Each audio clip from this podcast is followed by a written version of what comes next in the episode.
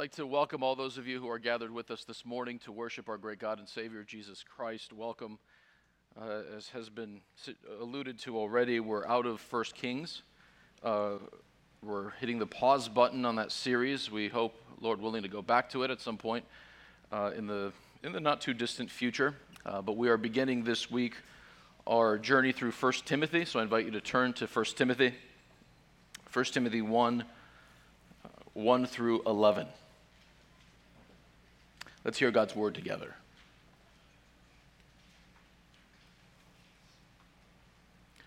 Paul, an apostle of Christ Jesus, by command of God our Savior, in Christ Jesus our hope. To Timothy, my true child in the faith, grace, mercy, and peace from God the Father and Christ Jesus our Lord. As I urged you when I was going to Macedonia, remain at Ephesus so that you may charge certain persons not to teach any different doctrine, nor to devote themselves to myths and endless genealogies, which promote speculations rather than the stewardship from God that is by faith. The aim of our charge is love that issues from a pure heart and a good conscience and a sincere faith. Certain persons, by swerving from these, have wandered away into vain discussion, desiring to be teachers of the law, without understanding either what they are saying or the things about which they make confident assertions. Now we know that the law is good if one uses it lawfully. Understanding this, that the law is not laid down for the just, but for the lawless and disobedient, for the ungodly and sinners, for the unholy and profane, for those who strike their fathers and mothers for murderers, the sexually immoral, men who practice homosexuality, enslavers, liars, perjurers, and whatever else is contrary to sound doctrine, in accordance with the gospel of the glory of the blessed God, with which I have been entrusted. Amen. May God bless the reading of his word. Let's pray together.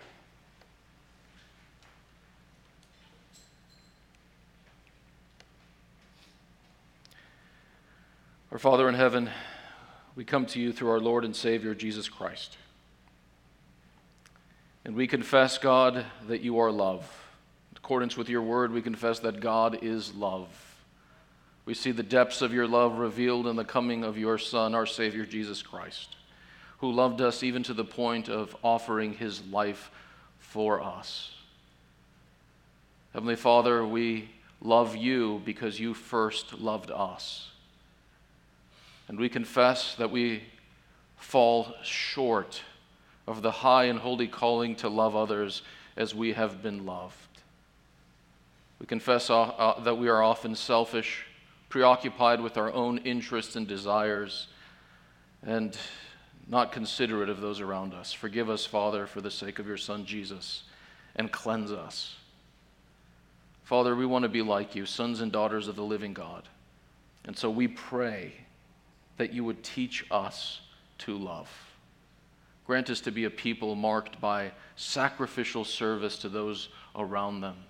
Grant us to increasingly ripen in our love for you and for one another. And we ask, gracious Father, that you, you would be pleased to bless the proclamation of your word this morning as a means to that end. Amen. Well, I've noted that we are starting a new series. We're starting to work through the uh, letter, Paul's letter to Timothy, 1 Timothy. And one of the distinctive features of this book in the New Testament is it's um, all that it has to teach us about the church. It gives us significant insight into what we call uh, ecclesiology or the doctrine of the church, one of its distinctive emphases. It is written by the Apostle Paul uh, to his student, disciple, protege, Timothy, whom he describes as his true child in the faith. He describes him this way because Paul, in many respects, has been responsible for Timothy's uh, spiritual formation.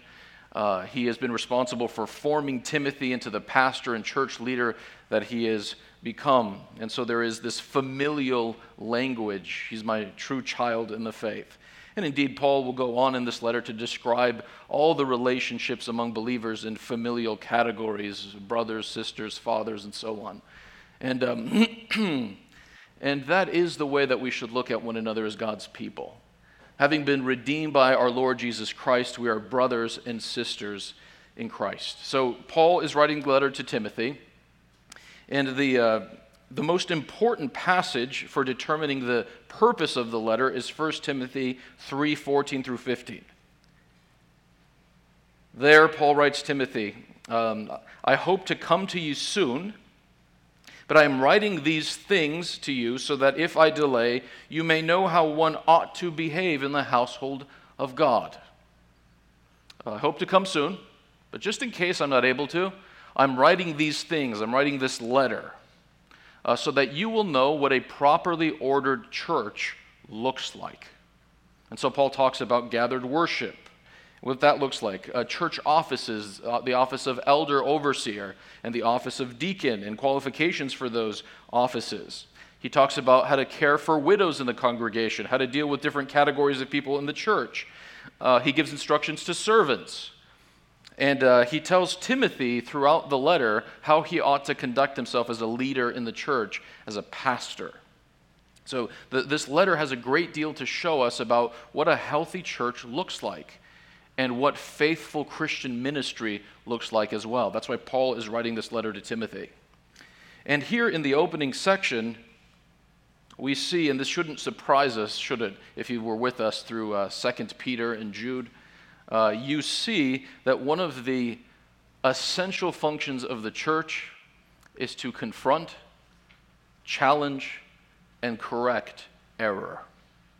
Paul, in this letter, describes the church as a pillar and buttress of truth. The church is a, is a beacon of truth and light in a world full of error.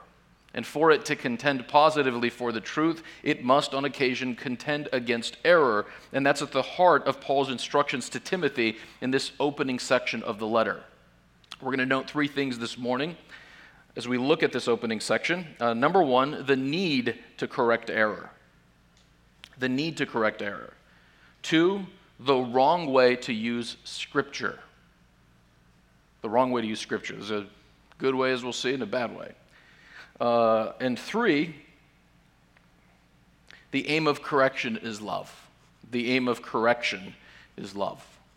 So, need for correction, need to correct error, but the aim is love. So, uh, here's Paul's charge to Timothy, verse 3.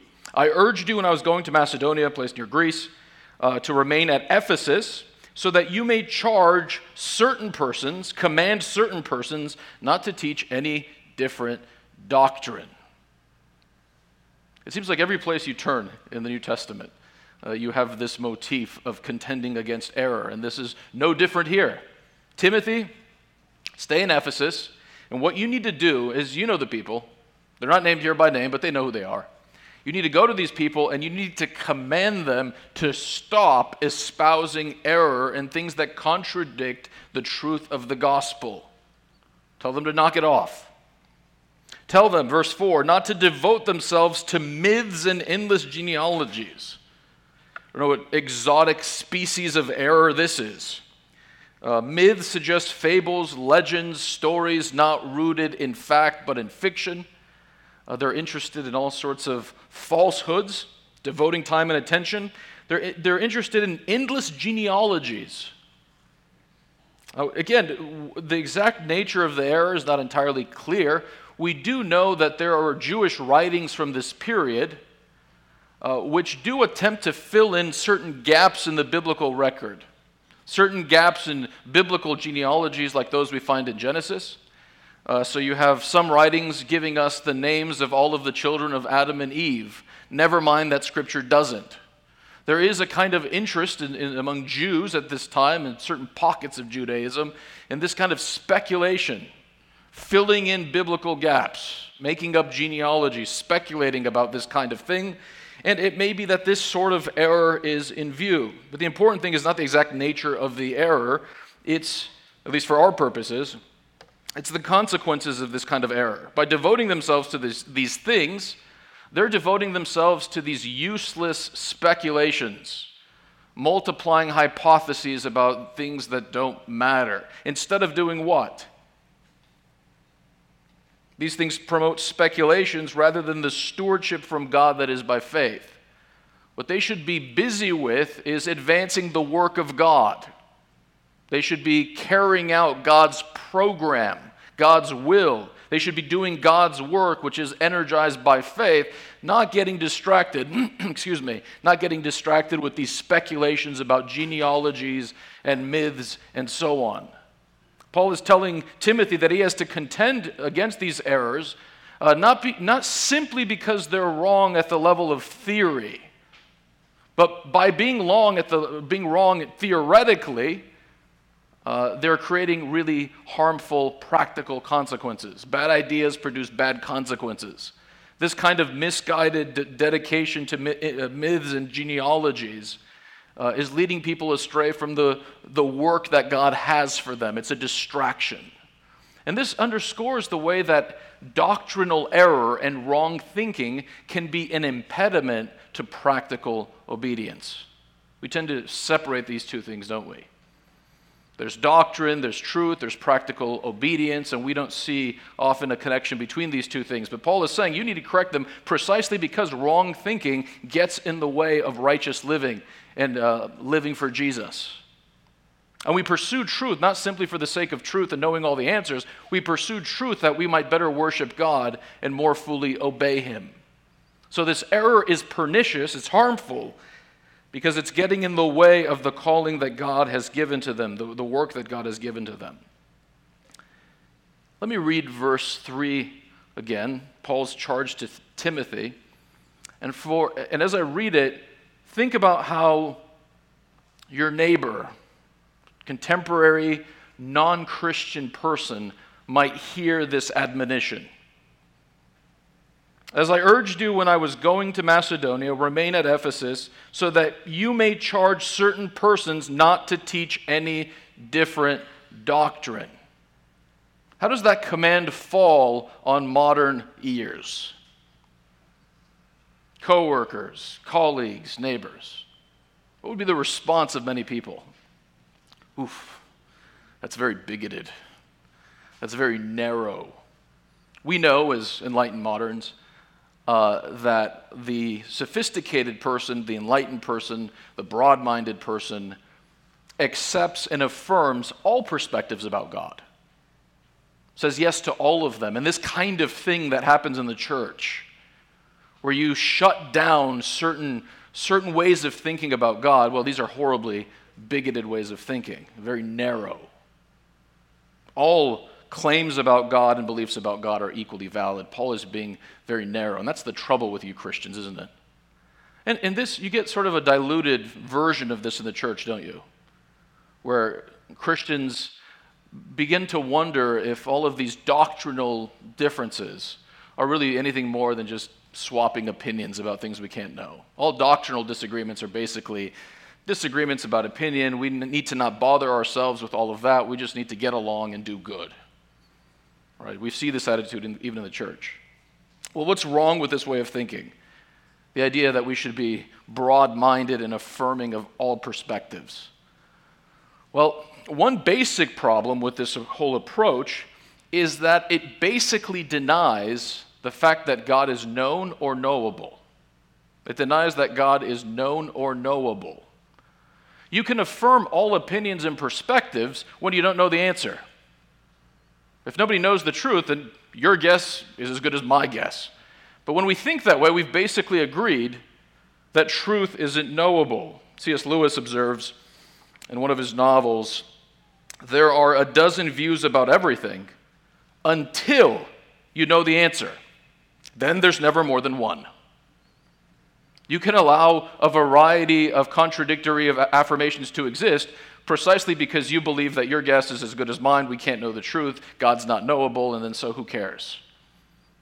All claims are equally valid because God isn't known and knowable. Uh, think of it this way Imagine for a moment that you are a real fan of Sedona. One of the perks of living in Phoenix, right? Sedona is two hours away. You're a real Sedona enthusiast. You know, you're intimately acquainted with the red rocks, with the trees, with the creek, um, with the hikes.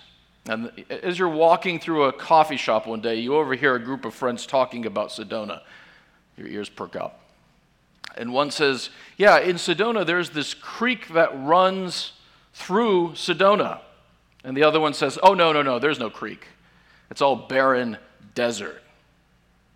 Now, notice what you wouldn't do in that situation, being a broad minded modern. Oh, both perspectives are valid.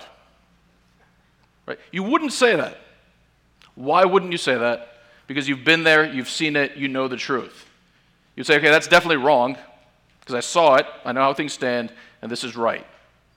When you know the truth, you discriminate between falsehood, error on the one hand, and truth and what is factual on the other. As God's people, we can't say all perspectives are equally valid because we believe God has made himself known in Christ. Look at verse 11. Look at what Paul says. When he speaks of the gospel or the good news about Jesus Christ and the salvation of sinners, it is the gospel about or centered on the glory of the blessed God. Where do we see the majesty, greatness, and wisdom of God displayed? We see the glory, the, the brightness, the radiance of God displayed in the face of Jesus Christ. And it is Scripture that bears witness to the display of that glory in Jesus Christ. We can't affirm all viewpoints as legitimate because we, by faith, see God's glory in Jesus and then can discriminate between truth and error. When we see how damaging error is, the consequences it has even to practical obedience, Christians can't be silent. They have to contend for the truth, which at times means repudiating error. So we need to recognize until Jesus comes back, one of the essential responsibilities of the church is to challenge and correct false teaching. And it's good for us to recognize this now. There is not, by the grace of God, currently at CBC any significant doctrinal dispute. There have been issues in the past. Uh, there aren't any now. So it's a good time for us as a congregation to recognize a faithful church will engage in a repudiation of error when it rears its head. It's not going to quibble over every little thing, that's not what I'm saying. But when there's a significant doctrinal issue at stake, a faithful church will contend against error for the truth. And when you're tempted to feel perhaps, oh, this is very narrow, unenlightened, bigoted, understand that the church at that point is doing exactly what Jesus has told her to do namely, contend for the truth, contend against error. If you see your church leaders seeing doctrinal deviation and looking the other way, find a new church. Right? Part of an essential dimension of the uh, leadership of the church, the responsibility, the responsibility of the church, is to contend for truth by contending against error. So that's first. The need to confront error, to challenge error. Number two, we see that part of the problem with these false teachers is that they're misusing Scripture. They're misusing Scripture. And this is instructive. We're going to skip verse 5, we'll come back to it. Uh, and it says that these individuals have swerved from faith, from love, and they aspire to be teachers of the law, experts in the Mosaic commandments. Uh, Paul says there's a, there's a, a bitter gap, an ironic gap between their aspirations to be teachers of the law and the fact that they make all sorts of bold assertions about things they don't understand. They are ignorant and aggressively, boldly ignorant. And part of the problem, verses 8 through 11 go on to offer a, a, corrective to their misguided view of the law. So they're misusing the law, the Mosaic commandments. Paul's going to correct them. And the issue is how they're using it. Look at verse 8. The law in itself is good, it's from God. This is moral law given to the people of God through Moses. But the law is good if one uses it lawfully, the way it should be used. Notice the pun law lawfully. The law is helpful if used correctly. Understanding this, that the law is not laid down for the just.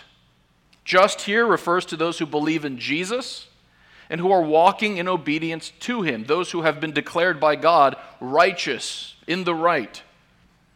And the law is not, in one sense, for them. Now, we shouldn't conclude that the Mosaic law has no abiding relevance for the believer, Paul will go on in this very letter to quote Deuteronomy as a justification for paying pastors. Right? So he, he looks to the Old Testament law to provide a principle for the arrangement of the church. In Ephesians 6, he'll quote the Decalogue, the Ten Commandments, to tell uh, children to honor their father and mother. So the Mosaic law, from a certain standpoint, continues to provide wisdom for God's people. But from another standpoint, the law is not for the just, but for the lawless and disobedient. The law is for sinners and rebels. He goes on to describe all sorts of very serious sin against God. The question, though, is in what sense is the law for sinners? One possibility is that the law restrains evil. Who needs the law? Who needs to be told not to speed? Well, people who speed, right? As an example, as, a, as an illustration, um, right? Lawbreakers need the law to, to show them, hey, if you do this, you're A, wrong, and there are consequences. So, one possibility is that the law is given by God to restrain evil. Not in the sense that it restrains inner evil, that would be contradictory to what Paul says in Romans 7. Uh, law can't do that, but perhaps it re- restrains outward evil by threatening certain consequences. And in that sense, the law is not for the just, the people who obey the law, but for the unjust. Possibly. I think it's more likely, however, that the law is for the ungodly in the sense that the law reveals, exposes, and deepens an awareness of, of one's sinfulness. Uh, we see this, for example, in Romans uh, 3.20, where Paul says, through the law comes knowledge of sin. The moral code deepens a sinner's awareness of how guilty they are before God, how morally wretched they are, and how they stand under the condemnation of God's law and need uh, a Savior and need the grace of God. In my view, that's the most likely interpretation of what Paul is saying here. It's the wicked, those who are rebels, those who stand condemned, that need the law to expose their wickedness for what it is and perhaps drive them to Jesus. And in that sense, it's not for the believer who has already come to experience the forgiveness of God, who has already been declared just and has been freed from condemnation. So the law, to be used rightly, uh, addresses sinners, exposes their sin. And Paul here describes all kinds of categories of sinners. Uh, he talks about those who strike their fathers and mothers. Uh, this is a, an, a great sin, an egregious sin in Scripture, to be contemptuous towards one's parents, to not submit, if you're a child, not to submit to mom and dad or honor your mom and dad. That is a significant sin before God. It's not a small thing. One basic responsibility that parents have is to teach their children early in life how to submit to parental authority. Because that's, that's of course, the foundation for submission to all other human authorities. The, kind of general contempt for authority that exists in our society is grounded in the failure of the family to insist upon uh, obedience and respect from their children. Uh, the modern posture of many parents is hands off I don't want to stifle Johnny's inherent goodness, something like this. Uh, but the biblical perspective is we need to get our hands in there, get our hands dirty, and mold this unregenerate bundle of appetites into a human person, to quote Lewis. Uh, not in a way that oppresses the child, of course, with wisdom, patience, and, and wise discipline. Parents are made are, are intended to teach their children to walk with reverence for the Lord and submission to legitimate authority. Paul talks about the sexually immoral, a broad category for all those who deviate from God's design, which is sexual fulfillment in the context of a heterosexual marriage. That's, the, that's God's design, that's the place of fulfillment. He speaks here of those who practice homosexuality. Uh, we need to be very clear, especially in the, in the, context of our world, that homosexuality is a sin. It's not something to celebrate, uh, it's not something to, um, to lift up as a good thing. Uh, it, it is wickedness before God. It is, it is unnatural. It is a deviation for, from God's good purposes for human sexuality. It is something that we need to call people to repent of. And we need to be very clear about that as believers. Uh, having said that, however, however, our posture towards our homosexual colleagues, neighbors, should be one of love. Now, the world around us says that's not possible. To love someone is to give unqualified acceptance of whatever they choose to do with their life. To love means no judgment. So if you're saying that I'm doing something that's immoral, well, then at that point you don't love me. And the Bible teaches us, and I think experience teaches us, to distinguish those things. I can, I can disapprove of what you're doing and tell you that what you're doing is harmful and wicked in the sight of God and still care for you as a person. I mean, don't we do this all the time, even non Christians? If you, if you have an alcoholic friend, uh, you love that friend, right? But you're not going to say, hey, keep drinking. I support your decision to, uh, to get drunk all the time. You say, I love you, and because I love you, I'm going to correct you. This is not the right way to live. What you'll do, like what? An intervention? If your friend's hooked on drugs, you'll get a couple of you uh, friends will come together, show up at the person's apartment, and say, "Hey, this is we, we care about you, so we're not going to give you unqualified approval in this terrible thing you're doing. We're going to ask you to turn from it." And so in practice, we see that, that we can make this distinction. You can love someone, and then precisely because you love them, say, "Hey, this is destructive. This is not helpful." We can love homosexual colleagues, neighbors, and so on but not affirm the moral legitimacy of their lifestyles. Paul goes on to talk about liars, telling the truth, essential part of following God. We need to be people who love the truth, and we need to be careful in our speech that we don't misrepresent things. And all of this, all of these wicked things, and Paul is here reflecting the Ten Commandments, actually. That's, that's behind what he says here. All of this is contrary to sound or healthy doctrine, healthy teaching.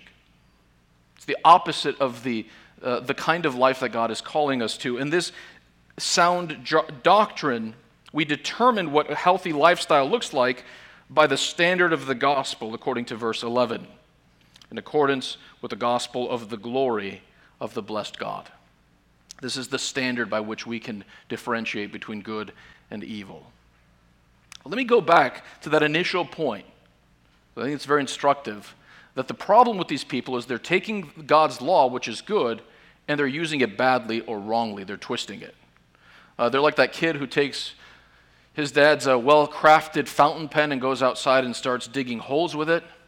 Right? You can do it, but you shouldn't. That's not what a well crafted fountain pen is for, right? Uh, and so, also with Scripture, God has a certain intention for it, a certain design for how it should be used, and you need to use it in accordance with that design. One way in which we don't use Scripture according to the, the thing for which it was meant to be used is when we take peripheral, marginal, obscure things and make them central, and we take the central things and we make them marginal. Let me give an example of what I mean. Years ago, um, when I was teaching at a high school, I worked with a guy uh, who came into teaching from the business world, from the corporate world, and he was very fascinated by leadership principles. And uh, he and I were talking one day, and somehow the, or other, the conversation uh, turned around to Jesus. And he said, Yeah, I don't know. He said something like, I don't, I don't know about all the, you know, claims of Jesus to be God's son and all of that kind of stuff. But I do think we can learn a lot about leadership, servant leadership from Jesus and from the Gospels. That's not wrong so much as it really misses the point. Right? The Gospels are not manuals on leadership how, how to be an effective leader fundamentally. They're, they're, they are witnesses to the reality that God's Son became a human being to redeem us from our sins and reconcile us to God. Like, that's their central purpose. And to miss that is to miss everything. We want to make sure that we're using Scripture according to its intended use. This fundamentally is a book about Jesus describing what God has done in history to reconcile sinners like ourselves to himself through his son Jesus. It works that out. This is helpful for, for those individuals, you meet them from time to time, that seem to have a real enthusiasm for everything that is obscure and exotic and esoteric in Scripture. Right? They, they, they want to talk to you about the, the eighth horn of the red dragon and what it means for geopolitics today right? They're interested in the peripheral, they're interested in the, the, the obscure.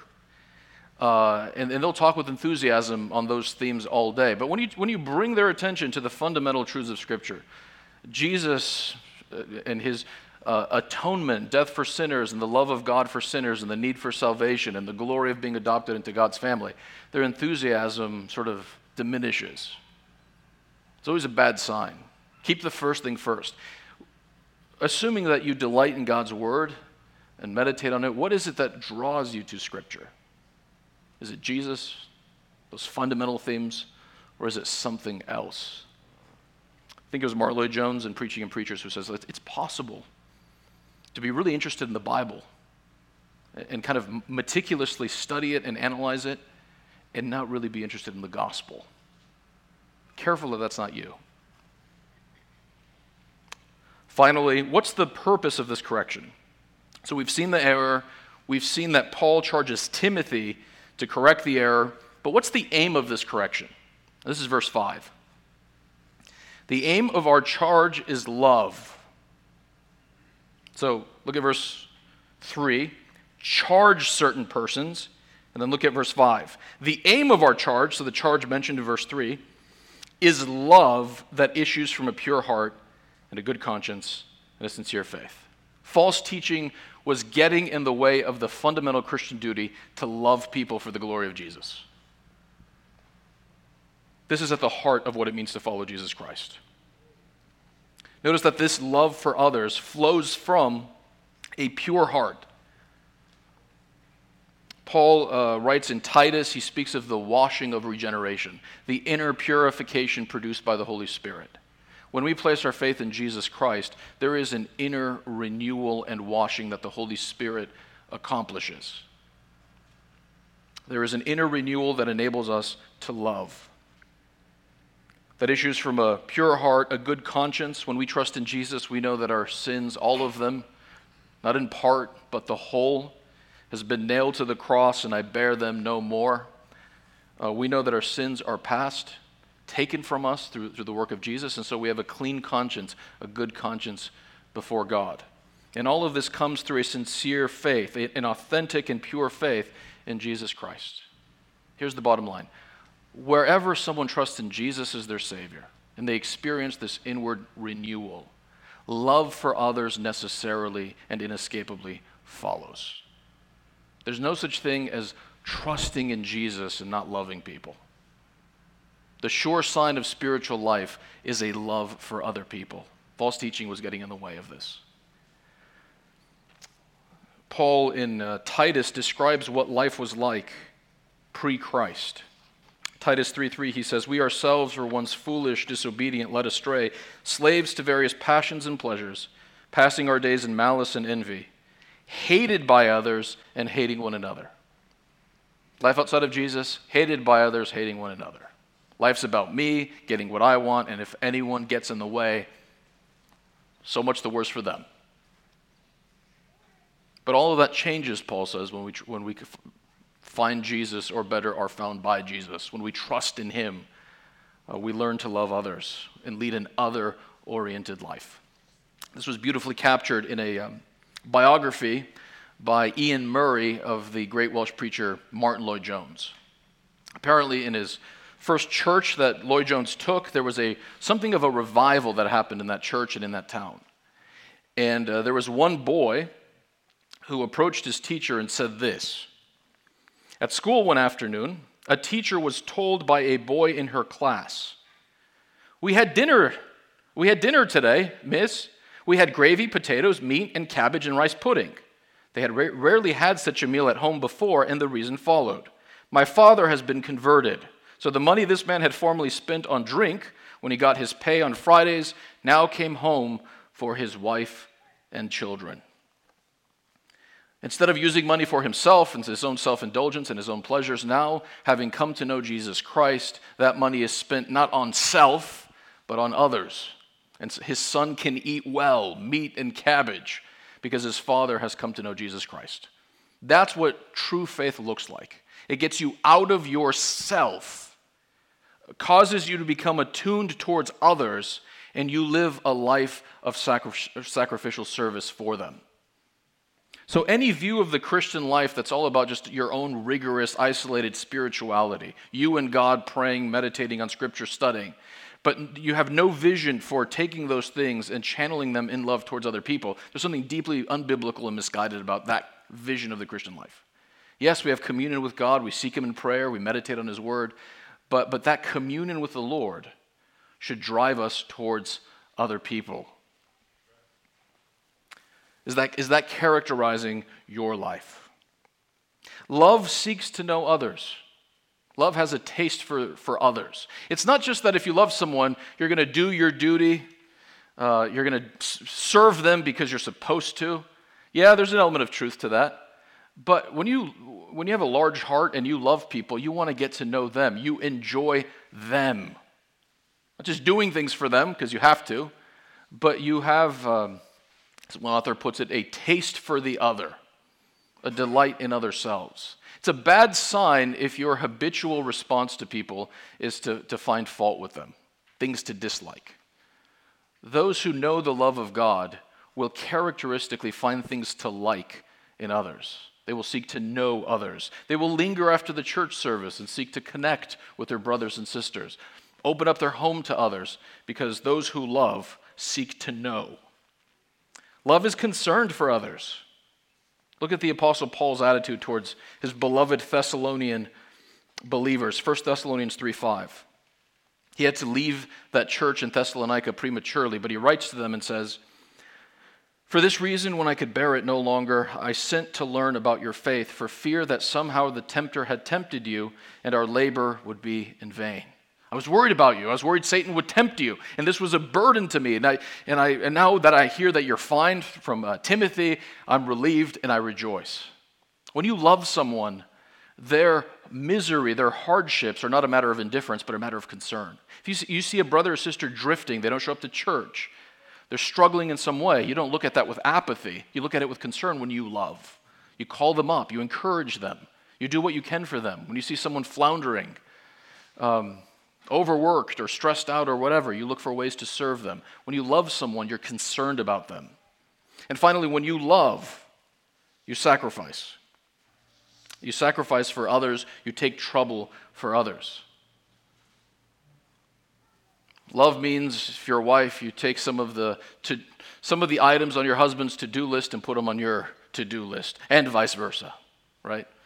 Love means burdening yourself to bring relief to others. And maybe one of the most important ways we can love as moderns who are really preoccupied with productivity, efficiency. You know, we're busy, we've got lots of things going on, we've all got our calendars that we're trying to manage and try to squeeze every drop of productivity that we can. Maybe one essential way that we as moderns can love people is just through the sacrifice of time, being present, engaging, talking. Uh, I'm, I'm intrigued in this regard by, um, by a little known author named C.S. Lewis. Um, C.S. Lewis was this, you know, distinguished thinker, uh, writer of, you know, well-known books in his day, busy guy both at home and in the university. But he committed to answering the steady stream of mail he would get from people, not just adults, but kids. So here's this busy academic, distinguished thinker, taking the time to write countless letters to kids to the nobodies of the world, if you like. Not that we think of them as nobodies, of course. Um, there's this wonderful little collection of his letters, and he writes to this little girl named Joan. I think he wrote her 28 letters over the course of 20 years. Just like an American girl writing to this English professor. And there's a steady stream of correspondence over 20 years. Just re- remarkable. But here's what he writes to her in one of these letters Dear Joan, thank you for your nice letter of May 25th. I too like opening my eyes under water, both in the sea and in my bath. But one must not do it in a bath if it is very hot, because it is bad for them. I used to use fountain pens, but somehow I don't like them now. It is dreadfully cold, wet summer here. Even the squirrels are depressed.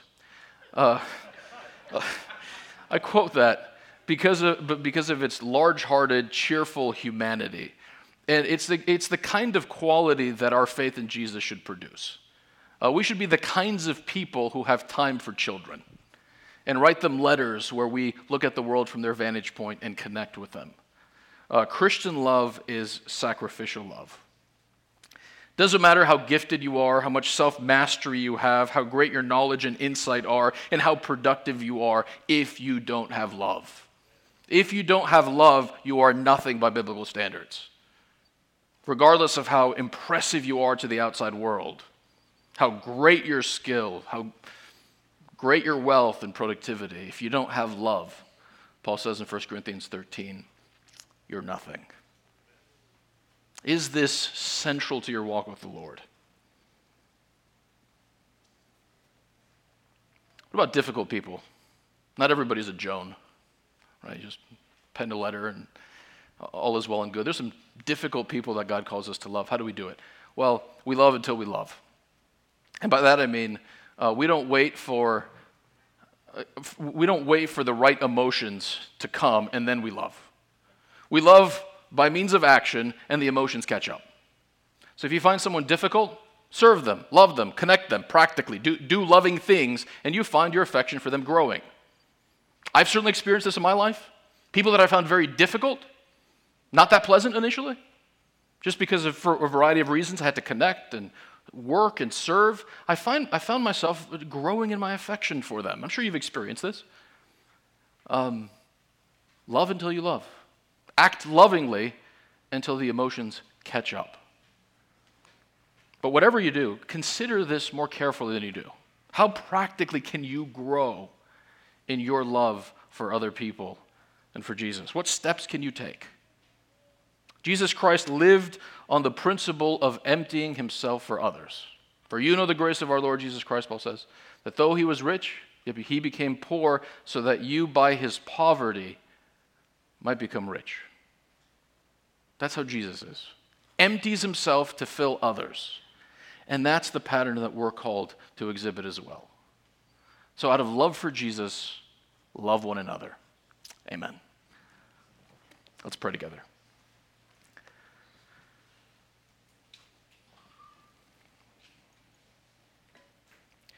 Lord Jesus, we have been well loved by you, and indeed we pray that you would deepen our awareness of your love. And uh, Lord, we pray that we would be marked not mainly by, for our knowledge or gifts or, or whatever. Uh, we pray, Lord, that we would be defined by a real love for you and a real love for one another. We confess that this is unobtainable in our own strength, and so we pray for the power of your Holy Spirit to produce that in us. Amen.